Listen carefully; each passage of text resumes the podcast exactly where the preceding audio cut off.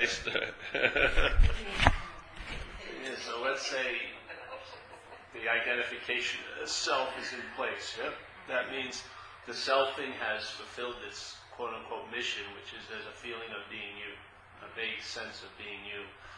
It's sort of like a thought, an idea of you, and then you have a feeling around it, which is like a double bind. Because it's like usually it's easier to see thoughts when they're not attached to feelings, yes, as seeing just thoughts. When there's a feeling, it seems to have a real impact uh, because it feels like it's you feeling, yeah. So a thought idea is very a very strong bonding mechanism. So the mind mental process has a vague idea, a very an idea of being a self, which it it implies by selfing, you know, selfing going on all day. Your head is, uh, you know, they say you have 70,000 thoughts a day, or 70,000 thoughts a day pass through your system. Now, we talk about it a lot here, but you know, I used a house painter, so I didn't use, I didn't need 70,000 thoughts to do my job every day, you know. Every day there was usually four walls and a ceiling somewhere. I was painting. There wasn't many abstractions occurring, you know what I mean? Maybe there was a geodesic dome every once in a while, a yurt or something, but still, it was pretty straightforward. So for me to get to work and to do my job and, you know, and to fulfill certain drives like eating and, you know, whatever, it didn't take 70,000 thoughts. It took maybe 15, you know, 15 little like uh, bulletins, you know, hey, Paul, go to lunch. All right. Go to lunch, eat, and then go back to work. Yeah. Very simple, very direct, and very informative. And that, I think, is part of the role of the conditional mind, is to inform you, you know, don't make a right here, or whatever, you know, sort of like that. But for it to be the narrator of one's life is way past its, like, function. Yeah?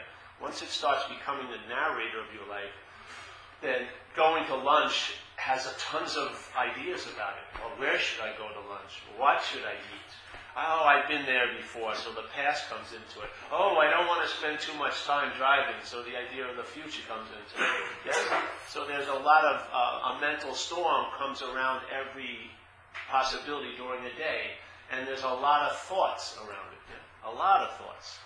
So I would say most of those thoughts are really reinforcing the identification as a self. The selfing, see, some, some, let's say people learn or they get the, they like the word, term selfing to describe like the mental conditional stream, you know, thoughts. But then they say, oh, they'll email me and say, oh, the, the selfing's driving me crazy. See, that's the product of selfing, is the feeling of you being driven crazy. It's not the activity of the mental process. That's what it's doing, is selfing. You know, that's how it's trying to organize life. Yeah? It believes it's in the position of running the show, and it's doing the best it can with the system it has, which is a failed system. Yeah? It doesn't, it's a very small system of thought, and those thoughts are totally compromised by the concepts of past and future. Yeah? They're usually just vehicles for the past and future to be delivered to you. Yeah? So most of your thoughts are about you, yeah, about you somewhere else at some other time, aren't they? A lot of the days. So when you're worrying about you in the future, the, the mental system presents you as what? As a body. Yeah? So you couldn't worry about yourself next week unless the fixated object, the mind circulating around, wasn't there, which is identification as a body. Because now the mental process can take this body and project it anywhere at some other time. And do what? Think about it. That's what it does, yeah. It thinks about what could possibly happen to you. It thinks about what happened to you. And there's tons of quote unquote knowledge about what happened to you. You know, it just, it geometrically progresses. Unbelievably. It's like an explosion. So here's the moment. Here's, let's say, what people would call the now. Yeah? Here and now which isn't, there isn't any here and now in a sense, but let's just say, as a reference, as a here and now. Yeah? Now, the mental process responds to or reacts to this here and now with there and then. Every thought it has about here and now, every feeling is a refeeling. Every thought is a rethought. Yeah? It's a system looping back on itself. Yeah? Engage with the conscious contact. That's what's that's what causes it to stir is consciousness being in contact. Yeah? There is an onness that's recognized. You feel on today. No matter what, you really can't dispute that. There's somehow a sense of being on. Yeah? Now the mental process reacts to that and says, I know who's on. It's a you. Yeah? But it's a different you because there's tons of yous in this room. I'm seeing a lot of yous right now. Yeah. But when I but when I see this, I call it me. But I see this you, like if I look in the mirror, a full length mirror, I'd be very happy, obviously. Uh, if I look at the full length mirror, yeah, and I see me, it looks, in a sense, in form just like you. You know, different height, this and that, yes? Like I'm seeing you, in a reflection, I see a you, but I call it me. This is called the act of being identified. That's it. That's the selfing. It can't be what it's identifying with. It can't make a self. I mean, it can't create a self. It can make a self. It makes it appear to be like a giant assumption or a giant impliedness. So all the interpretation of the mental process all day of conscious contact implies there's someone who's in conscious contact. Yeah? And it gives that someone a fixed location, a body. Yeah? And I don't care if you think you're in the body or you're not the body, but you're, when you're thinking you're not the body, you're thinking it from the basis of being a body. Like a big realization in quote unquote spirituality is the realization you're not a body. Well, there must have been a delusion that you were the body to have that realization you're not the body. If you're not the body, there'd be no realization of it. Yeah, you're just not the body. It's a, just a, it's a, like a prior state. There's no realization. Yeah. So what happens is, if there's a sense of being a body, you may have an experience called I'm not the body, but very rarely does that uh, stabilize. You'll tend to be the body again. because you can't escape the dualistic ping pong match. You can't. If you believe you were a body, and you're seeking the realization you're not the body, you're going to have a lot of feelings and interpretations that you are the body most of the time. and that hope, and that feeling of in the body, but I could be out of it, is just another another carrot before the engine of seeking, which is the mind's activity. Yeah? Selfing seeks. That's what it does. It seeks. It seeks. It seeks. It's just an engine. It has a lot of different uh, expressions or manifestations of the seeking, but the engine is the same. It's rooted in agitation. Yeah. The mind is trying to rest on a very unstable foundation, the idea of being a body or a self. Yes? So it's sort of like if you go to those motels and you put a quarter in and it's like a massager bed in the bed. It's sort of like your life is resting on like one of those beds and the selfing is like putting a quarter in every, every five minutes. So trying to think, I'm going to relax, but you're sitting there. because it's like, so you can't have peace based on agitation. It's ridiculous. so what is it that's causing agitation? I'm saying what it is, is an identification as a self. It's not a tattoo. It's more like a henna tattoo. It has to be applied every day because it's not ink. It doesn't become permanent. It's just an idea that the mental process is projecting, yes? And reinforcing with a thought system. Yeah, yeah, yeah. So, because just like I said before, the system that we're seemingly uh, relying on takes us to be a body. So if you're going to know you, you're usually going to know you through thought, and that thought casts you as a body. So you're going to know yourself as a body, or in a body, or having a body, yes? You can't escape it because the thought system, that's what, how it presents you. It couldn't present you any other way because it's based on a concept called time and it needs an object to fixate on to place somewhere else.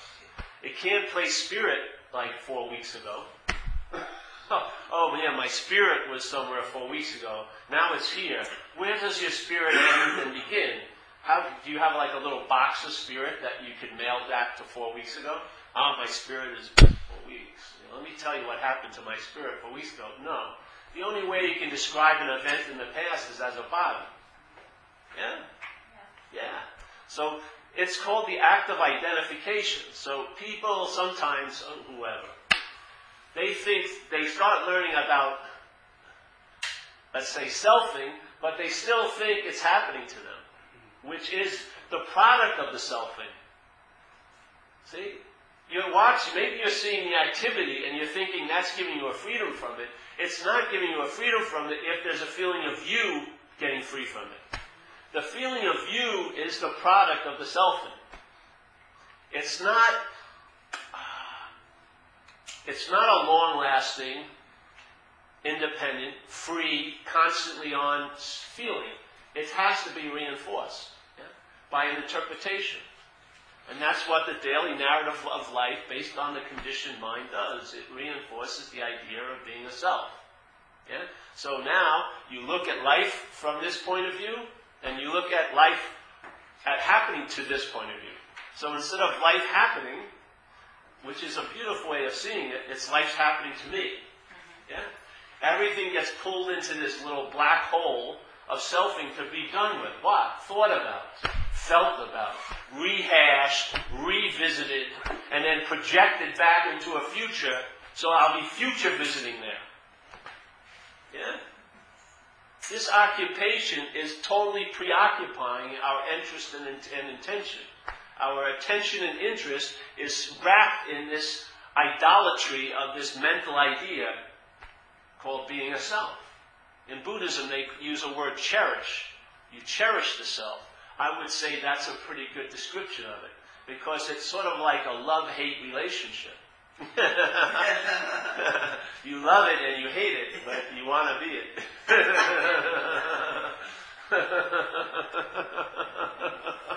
and you can talk to someone blue in their face. If they want to be that, that's what they want to be.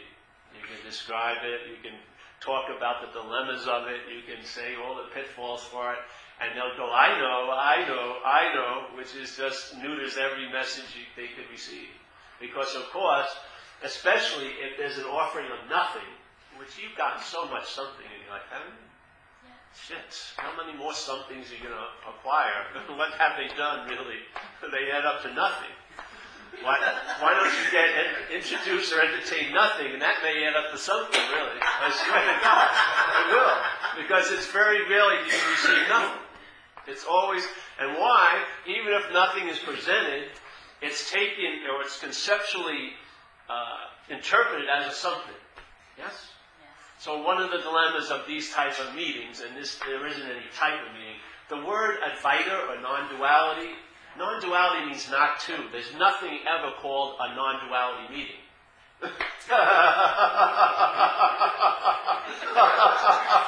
not two. It's a negation of something.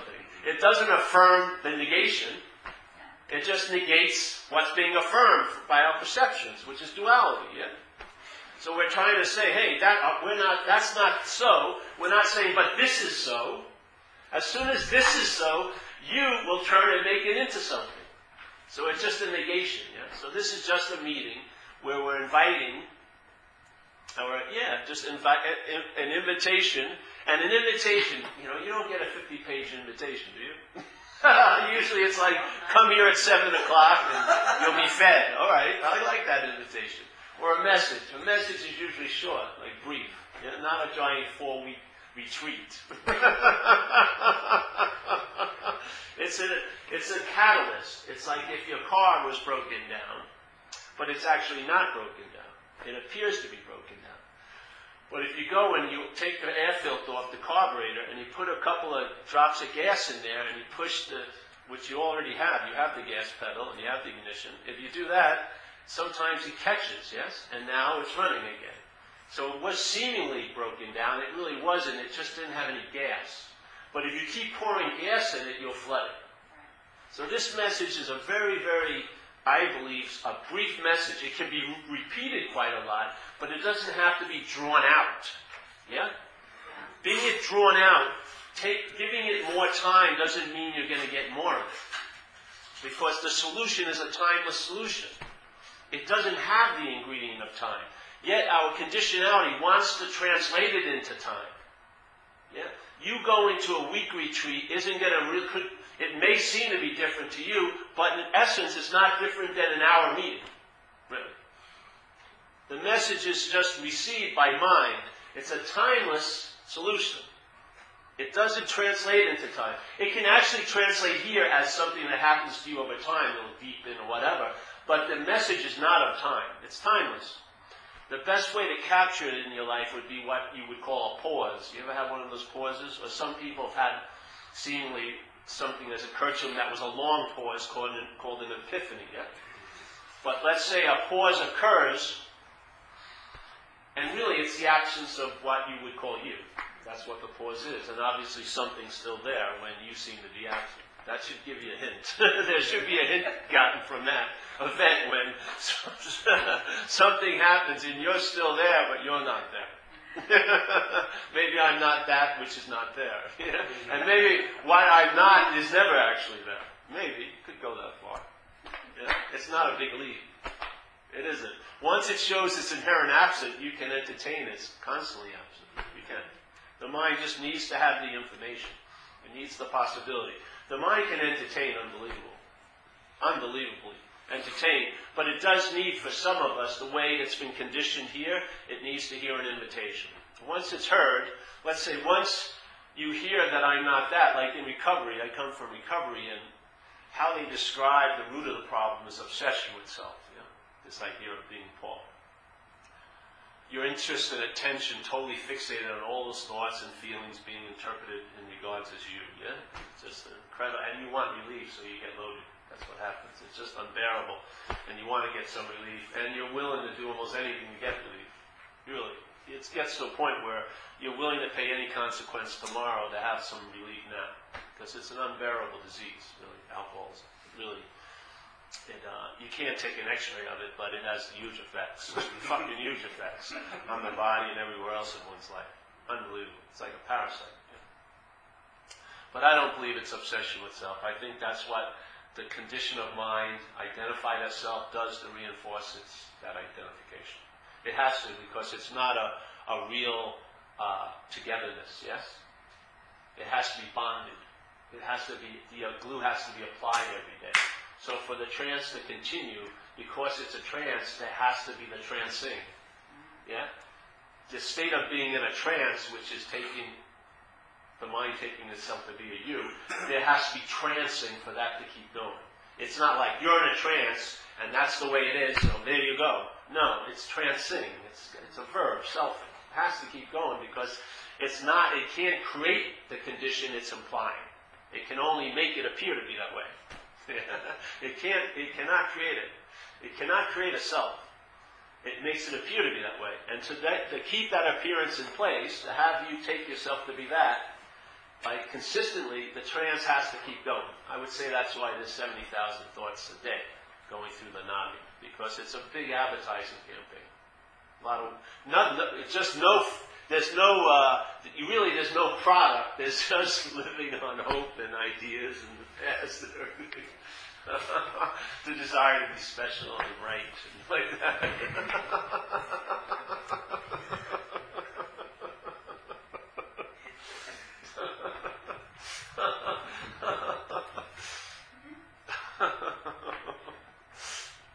it's, it's when you see it, you probably laugh. this is very hilarious how incredibly serious it is.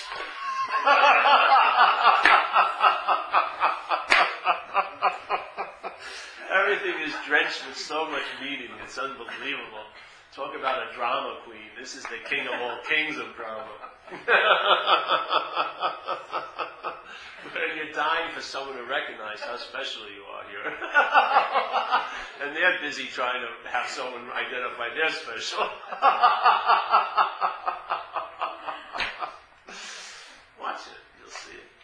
You'll see it. Obviously, because you're conscious. You have the ability to see. Hasn't been taken away. It's been turned into a form of looking called self-centeredness, but the seeing is in place. The form of looking is just piggybacking on the only thing that's going on here, which is seeing. Now, I don't mean visually seeing, seeing, like awareness, yeah? The form of looking called self-centeredness is piggybacking on that, but while it claims to be the seer, it's a form of looking, yeah? called self-centeredness. So the looking, instead of the seeing being like dispersed and uh, like a large aperture, it's very refracted with a lot of weird conditional prisms, yes? So what you're seeing in some cases, like in recovery, we would say people are seeing or they, they're looking in a certain way that produces a seeing of false evidence that appears real. So they're taking uh, takes of the mind as being real. Like these people are out to get me. That person's been talking about me at the meeting, and that person hasn't talked about you for years. You know what I mean? You absolutely have no. You're not even a blip on their little radar screen. But because you're in that self-centeredness, you're thinking everything's about you. Yes? Yeah, yeah, yeah. So false evidence appears real. This is not just for alcoholic mind. Alcoholics, alcoholism is just an extreme subdivision of self-centeredness most people are in the state of self-centeredness instead of centeredness. Centeredness is different. If you're truly centered, wherever you are is the center.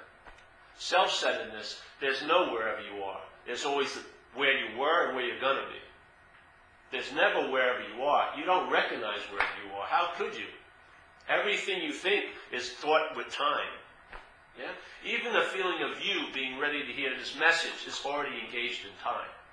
What you are is prior to the you, and then therefore prior to time.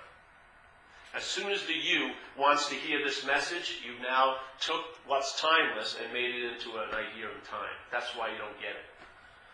You don't get this in time. It's a timeless intrusion on time. Yeah? So I'm not saying you're going to ever get it, because you're not. You are never going to get it. But if you're not that you, that's in a form of what you would call getting it. It's not a getting it because there's nothing you, you didn't have it before. It's just a recognition of like an always so-ness of it, yeah? Which really puts out a lot of the engines of the seeking. Yeah. And then the value of life gets more into here instead of a mental here, which is not here. It's there and then, yeah? You start actually engaging with what's happening. it's very novel. It's very, yeah. And it's very surprising. Because what's happening, the feedback from what's happening gives you a totally new message of what you would take to be you. If the feedback gets claimed by this, you're going to get the same old message. Even if it's clothed with as a new message, it'll be the same old, same old message. I'm serious. But if it's seen, if I'm not that, then the, this constant uh, circular activity of conscious contact, yes, going back and forth, is very invigorating, first of all, and then the, the input uh, not being claimed by self-centeredness has a much different impact on you than when it's sucked up into selfing and made into, oh, you know what happened to me today? And then tons of stories about what, you know, what it means to you, what happened. No, it's almost like every second is left behind because the next second you're in is the exact same second that you seem to have left. Yes? There's no fucking difference. there is no time. There's an unadulterated, unabridged awareness that's not being segmented into time and days and locations and people. it's, it's not. There is no degrees in the awareness. There's no, oh, he's more awake, she's less awake. All this is all fucking baloney. It's just seeing, it's seeing turned into a form of looking. And then you find yourself on some graph where you think you are, and you look down on the ones that aren't there, and you usually envy the ones that seem to be higher than you. Yeah? yeah. Watch it. You see the mind for its all its glory. The conditional mind is a parasitical movement. That's what it is. It has the nature of a parasite in a way. It claims life and calls it my life. Yeah? It claims time and makes it my time. It claims you and makes it my girlfriend. You've noticed if you have a, girl, a guy or a woman you're seeing, it might be really a lot of fun. And then one day it, it gets christened into my girlfriend. And then, like three months later, you're up on stalking charges, or you're breaking into the internet, thinking you have the right to read your girlfriend's emails. Give me a fucking break. You don't see the, the dimension of conditionality? Of the meaning that gets transferred from a mind to what it thinks it's engaged with?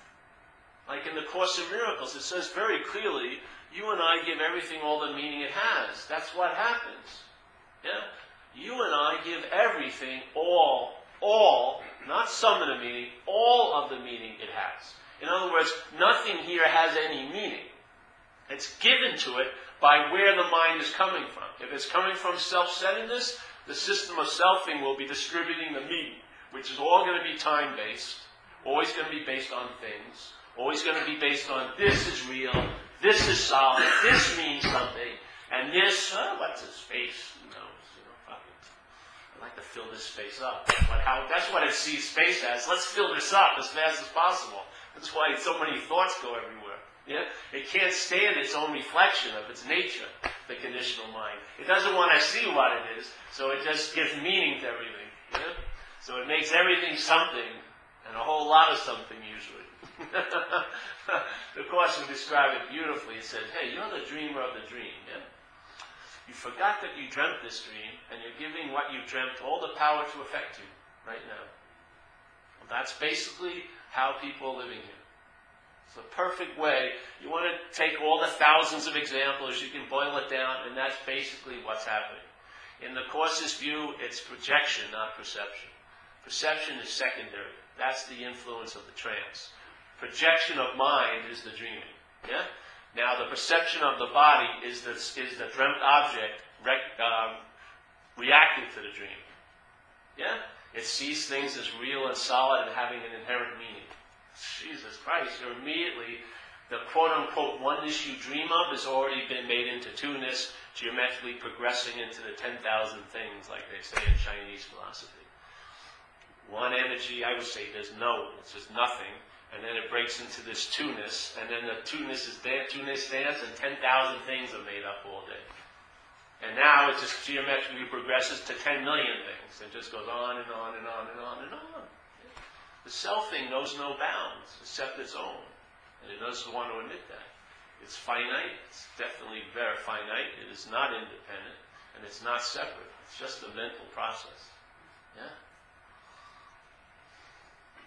Where did I go from there? I was going left there. I went to alcoholism. Now I'm, I'm into a mystical quantum physics. Yes. Let me go. Oh, Course in Miracles. I stopped doing a while. I'm taking a tour today. I was downloading.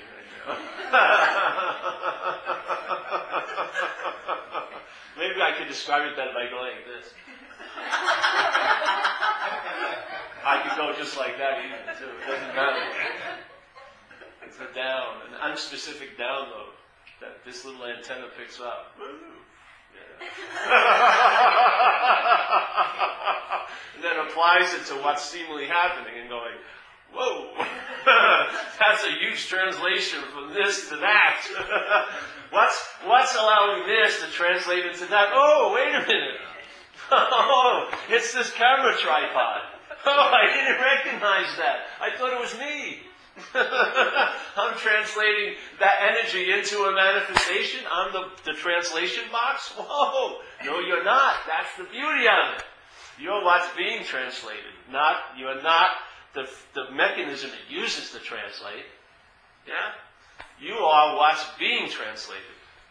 You're not receiving what's translated. You're not receiving a download. You are that download.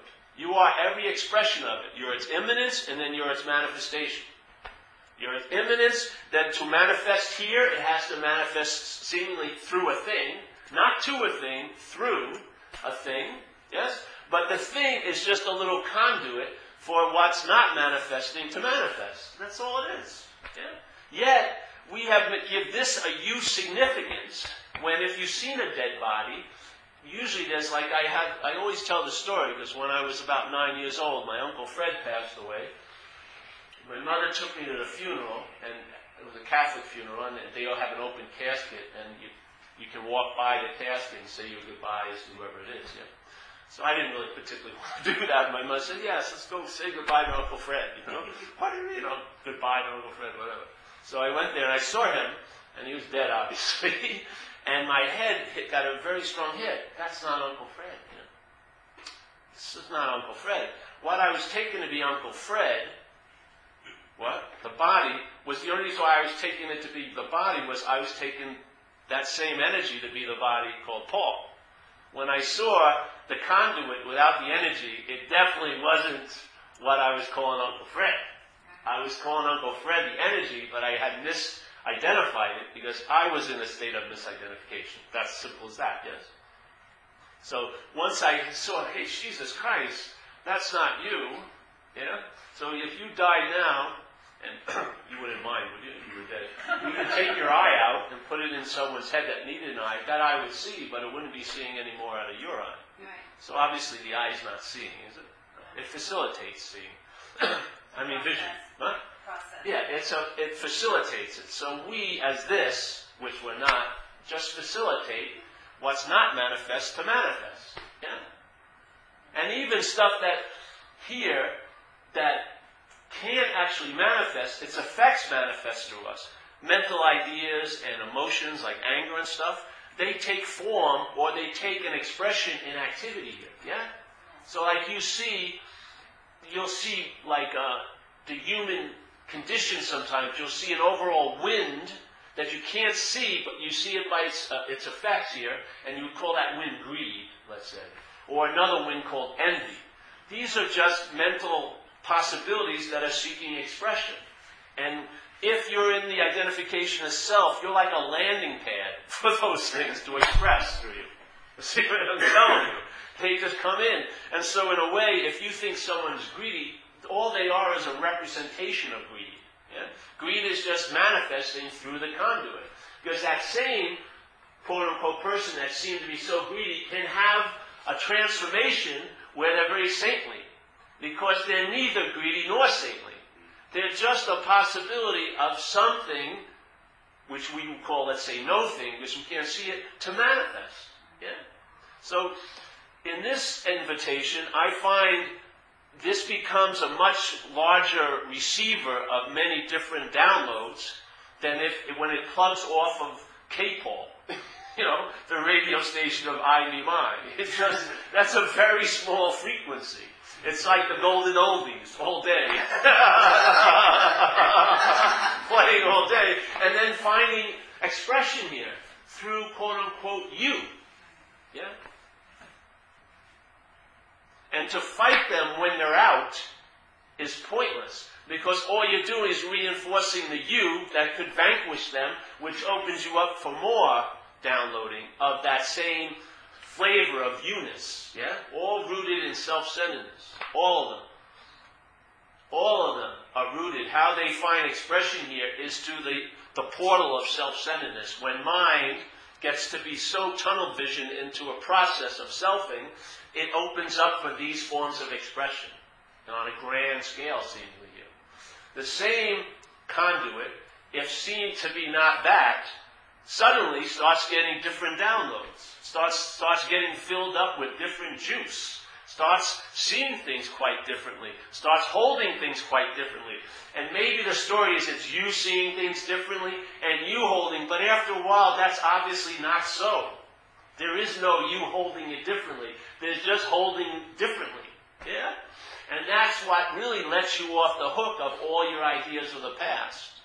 All that guilt and shame that's rested on doership, that's a very difficult one to throw off here, especially as an identified self. Because the ident- feeling of being an identified self is you're the doer of your life. No matter how many people explain to you, no, you were powerless over all that behavior. You were under the throes of a lot of influence, and you know, you got to give yourself a break. And you can conceptually understand that, but your basic primary uh, of, of the system is you're the personal doer of whatever's happened. Whatever's happened. And so tons of guilt and shame, a certain flavor of mental expression starts becoming the dominant, let's say, asteroid in your little asteroid belt. Yes? And you believe they're driving you crazy, and you give them the sense of being a thing, guilt and shame, but they're not a thing. They're in that orbit because of the gravity of you as the planet Paul. The planet Paul keeps all of those winds of mind in the orbit that they're in for them to manifest here.